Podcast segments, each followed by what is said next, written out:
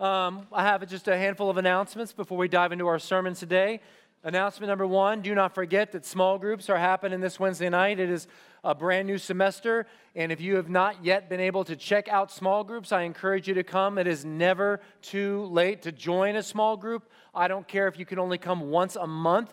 I encourage you to come. It's the best thing that we have to offer here in student ministry in the way of being discipled, of becoming a disciple, of discipling others. It's where we take whatever's taught on Sunday and we press into it and we make it personal. We encourage others with, this is what it said to me, this is what I'm doing with it. We pray with and for others, and we get prayed for. It's just your place where you get to be known and know others. If you're sitting in this room right now and you're like, man, there's a lot of people here, how do I get to know anyone? Small groups are how to do that. So every Wednesday night from 6 to 8:15, we meet here and do that, and we welcome you all to come. Um, don't forget that we have on the table before you an opportunity to use your gifts to glorify the Lord, to press into the theme for the year, and potentially make some cash. So we have an art contest that's before you. It ends September 15th, and we are taking our theme sermon series called Tattoo My Soul, and we have given you this idea of what would it look like to tattoo my soul with the word encourage or encourager or the phrase, encourage love and good deeds, which is our theme for the semester. What would it look like if that phrase was tattooed on a heart, written on a soul? And as you think about that and consider that, we encourage you to turn that into a piece of art. I don't care if you write a poem, take a photograph, create a digital piece, sketch something, paint something, whatever you like to do, do that and then submit it. You can bring it to us at the info desk at one of our services. You can email it to us at students, students at woodsedge.org, and we will take those pieces and whichever three best capture the heart of our series. First place gets $200 cash, second place $100, and third place $50. And we'll consider all of them as something we can turn into a prayer card and put on the Seven Apples app. So, um, just a great, cool, interesting way to excite you guys, I hope, to what is to consider what it looks like to write truth on your heart and tattoo it on your soul. So that pri- or that contest is going now and in September 15th. To give you a time and a place to work on that, we have art ministry today right after this service. So from 12:30 to 2:30, we're going to meet in the cafe. We're going to feed you free lunch. We're just going to you a place to hang out with other fellow creatives and work on your projects or get started or ask questions about it. So that's happening right in there at 12:30. Those are our announcements. I'm going to do a quick pop quiz today instead of ring pops. I'm going to give away a t-shirt for each question. Question number one, um, our theme this semester being we are going to be encouragers. We're going to encourage love and good deeds. Did anybody do any sort of good, good deed this week? Anybody at all? Sam, what'd you do this week?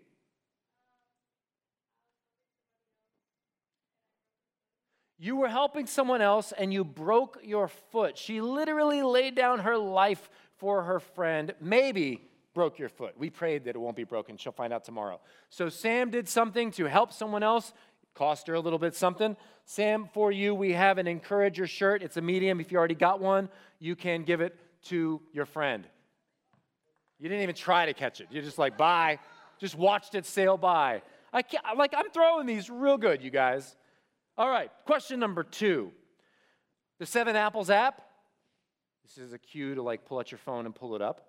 This is our tool for Bible study and personal quiet times every day. They're great quiet time tool. Can you tell me what is the first picture on the app right now. Whatever picture is in the top left corner of the app is the most current. If you tell me and you get it right, I'm going to throw a seven apple shirt at you. I think I saw a hand in the back. What do you got? It's this little boy holding a gun. It's graffiti I shot in Ecuador. And if you're like a picture of a little boy with a gun, what's that? Up? It's actually a great scripture. So go check that out. Last question What is our definition of a disciple? For a Tattoo My Soul t shirt? You, sir.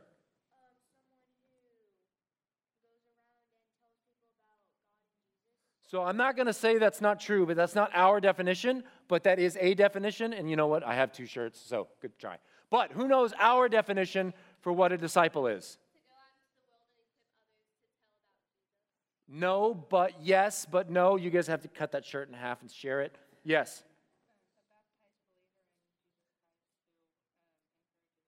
No, who obeys. Perfect. You got it right the first time. What, there's another great throw, and it just skips off of you. The definition for what it means to be a disciple is a baptized believer of Jesus Christ who obeys God's word. That is our definition for what it means to be a disciple. Those are our pop quiz questions. Will you bow your heads with me and prepare your hearts and minds for what God has to say to us today? Jesus, we thank you for today, for right now, that we're up, we're healthy. We might be a little rough around the edges. Um, we might have some hurts and some pains, but we're here. And as much as we have gathered here to see our friends and to hang out with each other, the main reason we're here, whether we know it or not, is to meet with you. And you have given me words to share with not just us, but me. I need these words. And so may nothing distract us and me from receiving what you have to give today. I know there is life in these words. I know there is encouragement and comfort. There is healing in these words.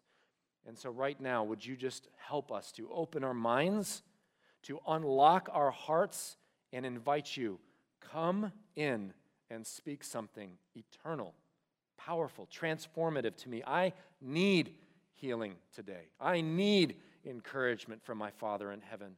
We welcome that and we ask in your name, Jesus, do it. Amen. All right, today, our sermon. I think we're in week five of our series, Tattoo My Soul, which comes to us from Deuteronomy chapter 11, where God says, Write my words on your heart and in your soul. Do whatever it takes to remember what I'm telling you. Tie my words to your hands. Wear them where you'll see them every day. Teach them to others. Talk about them wherever you are. When you're at home, talk about them. When you're on the road, talk about them. From the time that you get up in the morning until you go to bed at night, talk about my words. Inscribe them on the doorframe of your house. Write them on your gates so that as long as the sky remains above the earth, you and your family may be blessed and flourish in the land that I swore to give you and your ancestors. There are lots of ways that we get to remember what this book says, what God Himself has to say to us. Those ways are reading this book. And when you see something that really grips you, read it again and read it again, memorize it. I like writing scripture in my house on mirrors or on windows so I see it all the time. I like to make t shirts that literally have bits of scripture on it. I didn't make this one, but I like it a lot. But it's based on a scripture that says, I'd rather be known by God than men, meaning I'm famous enough. I want you to pay attention to my Jesus. Other ways are you can turn it into a piece of art, like we're doing with our contest. Take a piece of scripture and write a poem about it, write a song about it, turn it into a photograph or a prayer card. That will help you remember. All those prayer cards out there, I make those. I love if you use them, but I primarily make them for me because that's how I process and learn scripture. That's how I write God's truth on my soul. And because I have a horrible memory, I will even go so far I tattoo scriptures on me to remember them. And as you may know, every single one of these scriptures is a verse that I asked God for in January of a given year, beginning with 2008, that I press into all year long. And each week of this sermon series, we're looking at one of these, and we're about to look at one now. So, I want to share my life verse with you from 2011. It's this one down here. Nope, that's a lie. 2009. Psalm 127 and 128. But I need to give you some background to this verse by telling you where I was at the beginning of that year. Um, last Monday, this past week, was my daughter, my firstborn's 10th birthday. That's crazy to me. She's 10, she's double digits. Um, for my quiet time over at Starbucks last Monday, I went and I, I grabbed my journal off the shelf from the quiet time I had when I asked God, Do you want me to start a family? Like, do you want me to have kids? Because that was a big deal for me. I was scared that I would never make enough or be good enough to have a family, to have kids, to provide for that. And so I asked the Lord about it back on December 9th, 2008. And so I asked God some questions that morning, and I wrote them down with some scripture He gave to me, and I'm going to read you that quiet time in just a moment. But again, for context, I was in a difficult season that year, that month. I was working here at Woods Edge. I was only on staff for a couple years at that point, and they only had enough to pay me part time.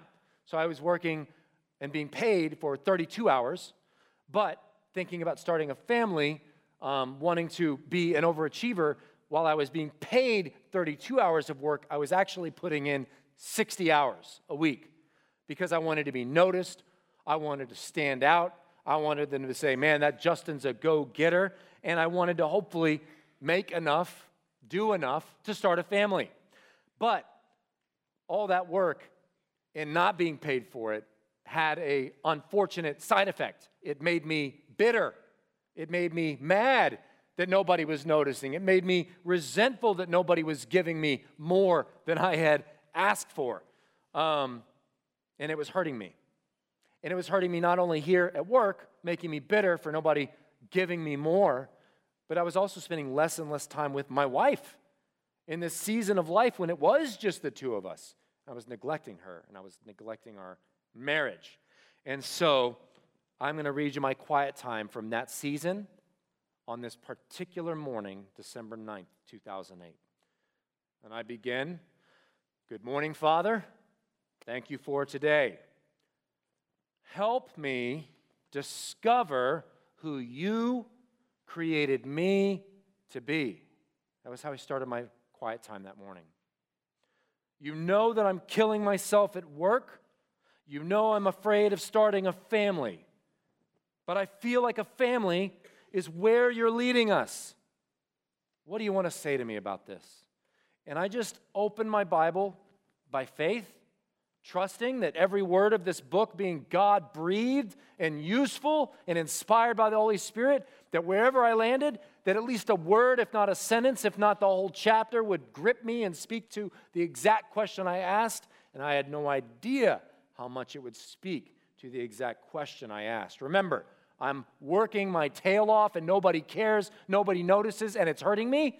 And I'm asking God, Do you want me to start a family? Those are my questions. And this is the psalm that I open to in response. Psalm 127. Unless the Lord builds a house, the work of the builders is wasted. Unless the Lord protects a city, guarding it with sentries will do no good.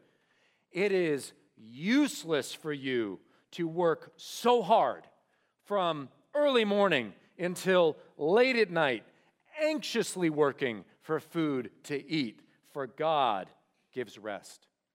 God takes care of his loved ones. Tell me that God wasn't speaking directly to me with that.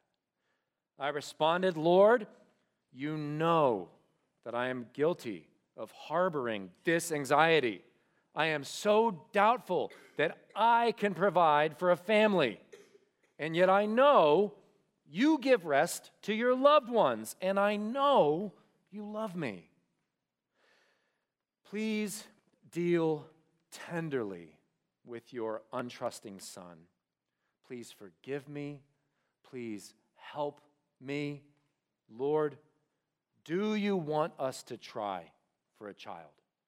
And this is the next line in the scripture I was reading. Children are a gift from the Lord. They are a reward from him. Children born to a young man are like arrows in a warrior's hands. How joyful is the man whose quiver is full of them. He will not be put to shame when he confronts his accusers at the city gates. Lord, the idea of a family is so frightening to me. You know this. And you know it has always been so for me. I know that my fear is distrust, and that's a sin. And yet here I sit, not trusting you, afraid. My God, I pray for a miracle of providence for me and my family. I believe your promises. So, Lord, will you take care of us if we take this step of faith and start a family? And the next verse was Psalm 128. How joyful are those who fear the Lord, who put God first, all who follow his ways. You will enjoy the fruit of your labor. How joyful and prosperous you will be.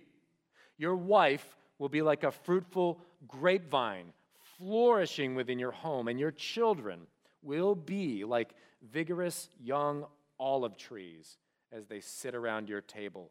That is the Lord's blessing for those who fear Him. And I just wrote, You're a funny guy, Lord. Amen. So, I'll summarize my quiet time for you, and then we're going to get into how it applies to you. I sat down 10 years and a few months ago, 10 years and nine months to be exact, and I told God, I confessed in my journal, I've been doing things my way, and it has left me anxious and afraid. And right now, I would ask, have you been doing things your way in your life? And are you feeling anxiety and fear? You're not alone. And I told the Lord in my quiet time, I'm going to try things your way this year. I'm going to try things your way in 2011. And instead of just deciding I'm just going to work even harder, I decided I'm going to I'm going to read what this says. I'm, I'm going to remember it. And you know what? I'm just going to do what it says. And it says to relax and trust God and stop working so hard. So that's what I'm going to do. And I went to work the next day and I told my boss, hey, I'm going to stop working 60 hour weeks. I'm going to go back to the 32 that you told me to work. And he was like, You've been working 60 hours a week? Fool, we're not paying you for that. I'm like, Yeah, I get it. And I just relaxed and I started working just 32 hours a week. And I got to spend more time with Brooke and I started enjoying myself again. And I had time to work on prayer cards again, like all good things. And I just rested. And it was a really sweet season. And I told Brooke the night that I had this quiet time, I feel like the Lord wants us to try for kids. And so we tried. And it was exactly nine months later that Charlotte Jane, our firstborn, would arrive. Here's a picture of her. And this is the first week of her life. And you guys, I look at that picture and I think about that story afresh this week, given that it's her 10th birthday this week. And that picture and all that it represents is simply this I gave God my fear, and He gave me freedom. He gave me new life. He blessed me and He flourished my family just like He promised. And we named our daughter Charlotte because when you give your fear to God, He gives you freedom. Does anybody know what the name Charlotte means? Freedom. And so I have a reminder every single day God set me free. It's not all about what I can do, it's about what He can do. It's not all about trusting in myself, it's about trusting in Him. And I have this beautiful little landmark in my faith and in my life. And if you know my daughter, she oozes freedom. And I need that reminder every day. So, I took that step of faith. We got pregnant. And every day of that year, I would go to the Lord and be like, hey, buddy, nothing's changed at work. I'm still poor. We're barely making ends meet. You said if I trusted you, you'd take care of us. And do you know that on the eighth month, 30 days before Charlotte was born, my boss called me back into his office and said, Hey, we got some money available. I'm giving you a raise. They doubled my salary. I never did anything but work less than I had been. So God kept his promise, and then he delivered that children, that gift, that reward to me. And my life has never looked the same. So, how does all of that relate to you guys today? Let's get into our sermon. We're going to spend most of our time in the beginning of Psalm 127, that first one of the two that I read to you. Psalm 127, verses 1 through 2. Unless the Lord builds a house, the work of the builders is wasted.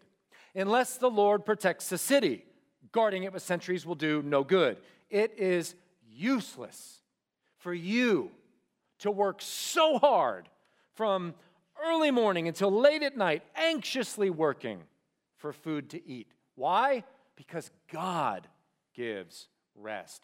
God takes care of his loved ones. That's not his promise to Justin, that's his promise to all of us.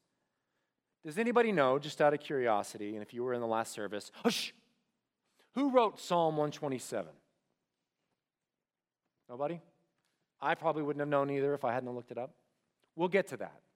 But suffice to say, the author of Psalm 127 understood how useless it is to rely on my strength, to rely on my best idea, to rely on the ways of the world to get us through this life. And you probably know that too. If you have anxiety or fear anywhere in your life, I would challenge you, even this morning, even now, to look at where's the anxiety coming from? Where's the fear coming from? Where's the stress coming from? It's probably coming in one way, shape, or form from you doing life your way, from you trying to manage your problems your way and not God's. And that's not a judgment, it's a loving warning from somebody who's been there and done that and seen it doesn't work. The author of this psalm is obviously someone who knows that trying to carry the world on your shoulders only leads to stress because you weren't made to do that. That's his job. That's Jesus' job, not your job. The author of this psalm knows that if you are pursuing perfection and nothing else is good enough, do you know where that's going to leave you? Anxious, because nobody's perfect. You got somebody in your life that you think is perfect and it's not Jesus? You're wrong. They're not. You're not. I'm not. Only He is. The author of this psalm knows that if you are just living to work, to achieve, sooner or later you're going to self destruct. I bet some of you have stories even now at your age where you've already seen that come to pass. I'm going to do it my way. I'm just going to work harder and longer, and something breaks. All right. And I know many of you feel like this simply because you live here now. This culture, this part of the world, the Woodlands, Texas, and all that surrounds it, we are notorious for overworking our students, for having such high expectations on you you can never live up to, where we just push you to the breaking point. I think it's a huge contributor why suicide is such a huge thing in our area. Because you guys are just work harder, do better, keep up, or succeed everyone. Do better than everyone. I was a student in this area, and I know the strain that you're under. And I am, as a parent, I apologize to you for the strain that's on you guys. But this area is notorious for taking gifted people and asking more than they can ever give on their own. And what, what does that lead to? Well, the Bible said it uselessness, anxiety, stress, destruction. Um, I think of crazy talented people like yourselves, driven to perfection by the world they live in. And I asked the Lord, like, okay, what are some examples of that that everybody will recognize? And I had two. I don't know if you know this example necessarily, but you know the event. Buzz Aldrin, anybody know that name? He was one of the first men to set foot on the moon. Talk about an achievement. How do you study and train to be an astronaut and then go into space? And then go and walk on the moon and then come back and ever hope to top that? Think about it. This man gave all of himself to be the best astronaut in the world. He goes to the moon and he walks around on it. Like, who gets to do that? And then he comes back and he's like, well, now, now what? what? What do I do now? What do I do with my life now? Do you know that Buzz Aldrin, this man that made this amazing achievement, I mean, for the rest of his life, people are looking up to him. When he got back and his tenure as an astronaut ended and he still had decades of life left, that he fell into such a deep depression that he like went underground and went and got a job as a used car salesman and was just like, I'm tired of people asking me about it. I'm tired of trying to live up to the hype. Like, he couldn't handle it because he pushed himself to perfection for so long and achieved. Like, he did it, what he set out to do.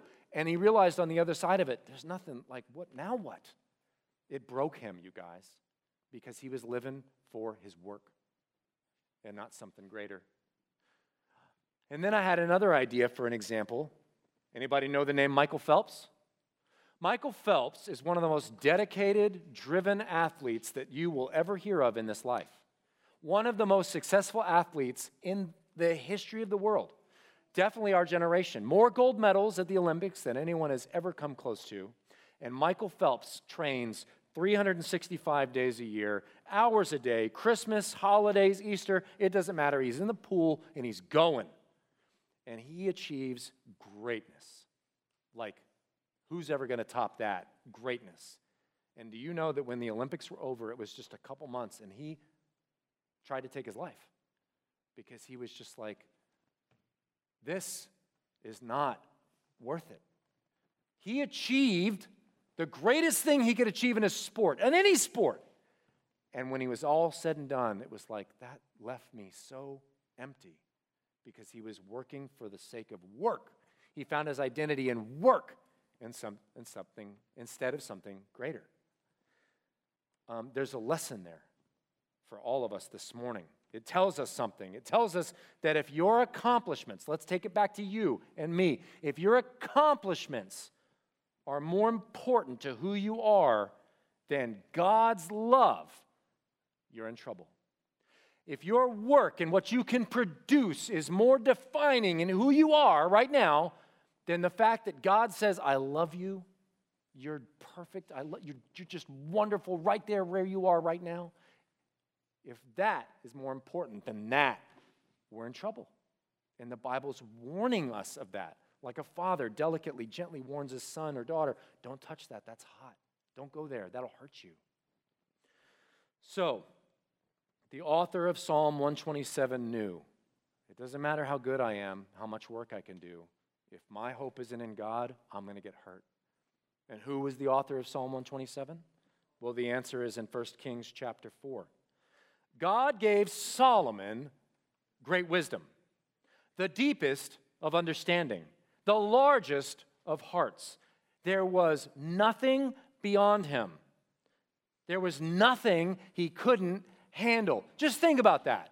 Here's God talking about this man, and he, God himself just said in Scripture, there was nothing beyond him, there was nothing he couldn't handle. Solomon's wisdom outclassed the wisdom of all the wise men in the East, all the wise men in Egypt. He was wiser than anyone. So here's the most capable man on the planet. And God Himself said of him, There's nothing this dude couldn't do. And what does this dude have to say to us? Hey, no matter how gifted you are, and believe me, I'm gifted, if you're relying on yourself, you're going to get hurt. But if you're relying on God, you're going to be blessed. The wisest man in the world. Those are words we should remember. Those are words we should inscribe on our heart. I can't find my value in work, in grades, in my track time. I need to find my value in God. So, here's a question for you. And if you're not writing anything down yet, now's the time. Grab your pen and paper.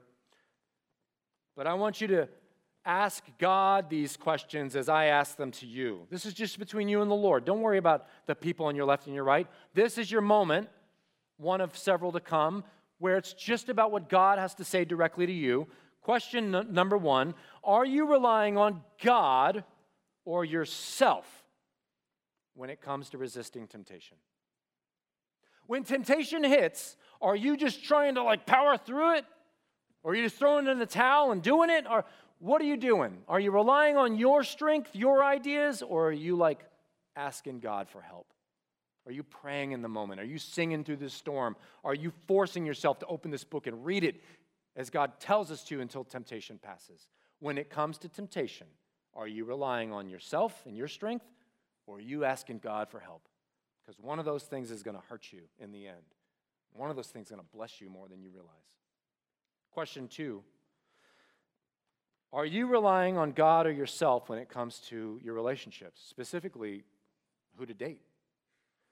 When it comes to, man, this chick is hot, I'm to date her?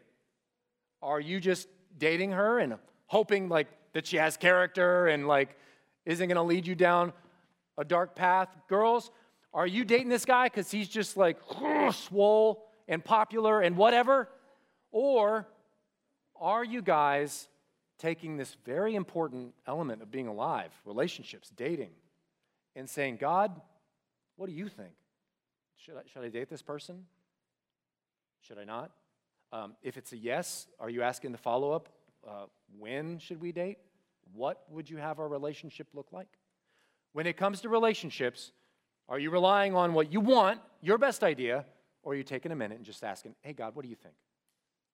Because He knows that person better than you, and He knows if you're ready for them or if they're ready for you, and on and on. He knows all the things. When it comes to where to go to college, are you relying on your best idea, on your parents, on your advisors? Because, hey, that's great.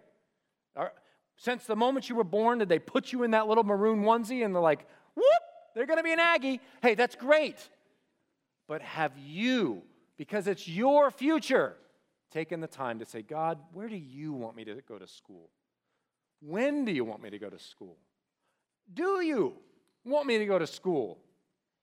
Because if you haven't asked those questions and you just charge into university because everybody said so, you could get hurt.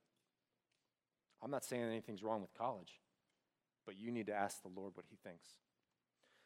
When it comes, ultimately, you guys, to the life that you are building right now, with the decisions you make, the people you spend time with, how you carry yourself, when it comes to the life that you're building right now, are you doing it on your best ideas, on your power, or are you asking God for direction and help on a daily basis? Because one of those things is useless, it's going to get you hurt. One of those things is going to bless your socks off. Building our lives on our best efforts and our ideas is called pride. I'm going to say that again. Building your life on your best idea, on your strength, is called pride. Pride is when you say, I know better than you. I'm going to do what I want to do despite you. That's pride. It's the root of all sin. God is warning us in Psalm 127 pride is unsafe, pride is useless, pride results in anxiety and stress and fear, and pride will ultimately cause whatever you're building to fall apart, to sink like a stone. As I pondered Psalm 127 this week and the idea of building something on our power, I was asking the Lord another question like, what's a historical event that everybody would recognize that demonstrates what we're talking about? And immediately I had an idea in the form of a movie, because I think in movies. I don't know why, but I like it. And before I tell you the answer, before I show you the movie God showed me in response, we're going to ask another question of the Lord. Pen and paper in hand, will you just ask Him, where am I relying on myself? Where in my life am I relying on myself? It could be college, it could be a relationship, it could be something I haven't said, but where are you relying on your strength, your abilities? And as you hear or sense, oh, right here, write it down. And question number two, which is just as important ask the Lord right now where in my life am I refusing to ask for help? Somewhere in your life right now, you could use Jesus, His love, His encouragement. Somewhere in your life right now, you need to ask Him, please, God, help me. And you're not. I'm not. So, where is that? Just own it, acknowledge it, write it down. Now, I want to show you the visual that God gave me when I was pondering this question what does it look like when I put all my eggs in one basket and it's not your basket? What does it look like when I rely on my best idea, my strength? Think of your thing that you're relying on all by yourself, where you're not asking for help. Here's a picture of what may well be in the process of happening to you right now. Check this out. Waste of deck space as it is in an unsinkable ship. Sleep soundly, young Rose. I have built you a good ship, strong and true. She's all the lifeboat you need.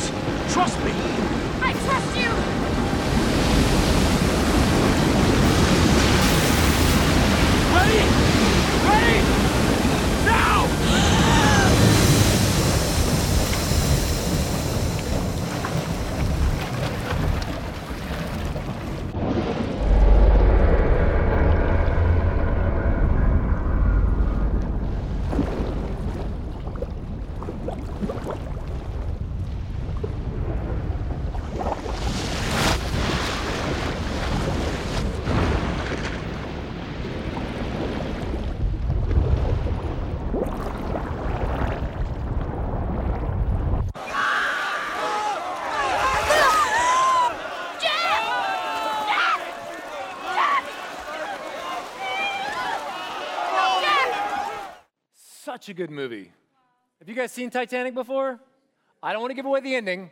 It sinks. You guys, back in 1912, man built a wonder of the world, the Titanic, and they dubbed it the unsinkable ship. And the first time it goes to sea, it sinks. Talk about pride. What a horrific, horrible reminder 1,600 people passed away that night because they didn't put enough lifeboats on the boat, because they said, oh, it'll never sink. The Titanic, this unsinkable ship, is a perfect example of what happens when we build our lives on our best idea, on our strength. Our best ideas and our strength cannot hold up against all the world is going to throw at you, all the enemy's going to throw at you. The only thing that you need to be standing on is what he has to say, what he has to give. Sooner or later, wherever you're not asking for help, wherever you're relying on yourself, I don't say this to condemn you. I say this because I love you. Something's going to break. And not only yourself, but the people around you are going to get hurt. That's not God's desire for you. That's not God's will for you. And it doesn't have to be your future. God's desire is that when we are hurting, when we realize oh, this isn't working out, that we ask Him for help. That's why He's there. He's the giver of every good gift. You missing gifts in your life? Well, go to the giver and ask for whatever it is that you need. Speaking especially to this group of people today, year after year after year of being your student pastor, in the second semester, usually around April or May, graduating seniors begin coming to me at the end of every service, sometimes by twos, saying, I've just spent 12 years in school studying, excelling, and I'm going off to college next summer, and I have no, or next semester, I have no idea what to major in. I don't know where to go. I don't know who to be. What do I do, Justin? And I'm just like, uh, I don't know. I can't tell you. But my answer as far how to proceed is always the same go talk to Jesus. Grab a Bible and a pen and some paper, go find a quiet place and sit down, and you just tell Jesus, This is what I'm worried about. This is what I need.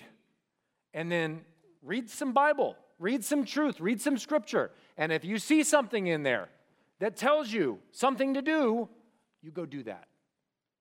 And the answer will come. You guys, reading this book, remembering what it says, and then doing it is the best way to find the way forward for your life. And if you're just relying on yourself, that's like a picture of what might happen. It hap- it's happened to me several times, multiple Titanics in Justin's life. And I lost people, I hurt people. And all along, God was like crying out in this book there's answers here for you. There's comfort here for you. I could have easily kept working 60 hour weeks. I could have easily just been like, no, I'm going to double up and, and work 120 hours. I don't know how I'm going to do it, but I'm going to. But instead, I just went to God and said, this isn't working. I need help. And He gave me this beautiful, simple verse that said, give me your worry, give me your fear, and I'm going to give you some freedom in return. Um, do you guys remember what my initial prayer was in that quiet time 10 years ago? My initial prayer was, Lord, show me who you created me to be. That was my initial prayer. And that is so often the problem with all of us. It's not that you get wrapped up this, that, or the other. It's that you forget. It's that I forget that God is my Father and He made me His Son, and so I have nothing to worry about. We forget who God is and who He created us to be. Where, where's the ultimate source of reminding us of who God is and where He created us to be? Right here. This is where we should run to when we're stressing out and wondering how to proceed. God's Word, which if we will read and remember and write on our souls and then just do it, everything changes. Everything changes for the better. God did not say to me, Justin, everything you're building is going to fall apart because I was in trouble. He was saying, there's a better way. God wasn't saying, give me your fear because you're horrible and bad. It was, give me your fear because I got something better to give to you in return. And He gave me my identity. I thought I existed on this planet to work and provide and toil. And God was like, No, you exist to be my kid, to enjoy your life, and not to have one, but multiple. Show me my picture of my family. That prayer started for Charlotte. And I got her. And then I had Wyatt. And now we've got River, who's like just turned nine months old and who's in like the 18, what, what is he, hun? Is Brooke in here? He's so tall, he's wearing 18 month old clothes. So I made like literally a superhuman, right? Thank you, Jesus. Don't fight him, he'll take you out. He's got sharp gerbil teeth, too. You guys, all of this family started with that one quiet time when I went to the Lord. Do you want me to start a family? What a question to ask the Lord. And then when? And he said, Yes. And he said, Now. And here we are, 10 years in, and I wouldn't change it for anything. But none of it would have existed or happened if I hadn't gone to the Lord and said, I got a problem. I need some advice. And he was like, Done. Here's the way forward. I'll talk to you later. So, here's what we're going to do I want to give you a time, a moment. It's way too short, but it's all we got to grab pen and paper. And I'm going to have you do exactly what I did that day, all those years ago. And I know in my heart that God is going to say something profound to you. He's going to help redirect and course correct for you right now. Again, the recipe is fourfold. The first two pieces are this I'm going to invite you to give God your worry and then ask Him for help. On your piece of paper, not between you and the paper, but you and Jesus, just write down a prayer. You've already got it started, whether you realize it or not. What's your worry, your stress, your fear? What's that thing that you're refusing to give to Him? I want you to just write a short prayer to Jesus and say, Jesus, I give you dot, dot, dot. Whatever your thing is that you're trying to do on your own strength, where you're not asking God for help, whatever it is that's most pressing right now, just write a prayer to Jesus. I give you this. Just give it to Him in prayer. You, you're literally doing work in your spirit right now by writing those words. And when you give something to the Lord in prayer, you need to immediately, don't wait, ask for something in return. You've created space, now fill it. So write out, I give you this, Lord, but now ask Him, what is it that you need? Do you need peace today? Ask Jesus for peace right now underneath that give. Do you need some healing today, whether emotionally, spiritually, physically? Ask Jesus for healing today. Do you have a friend that you are just so burdened for? Ask Jesus, will you use me to encourage them? Will you use me to save them? Whatever you need today, ask the giver of every good gift in prayer.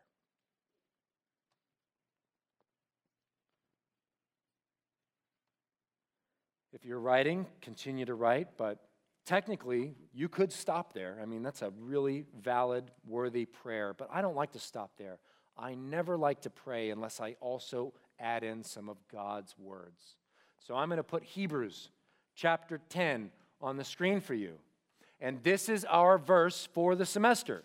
This is, this is our life verse for this school year.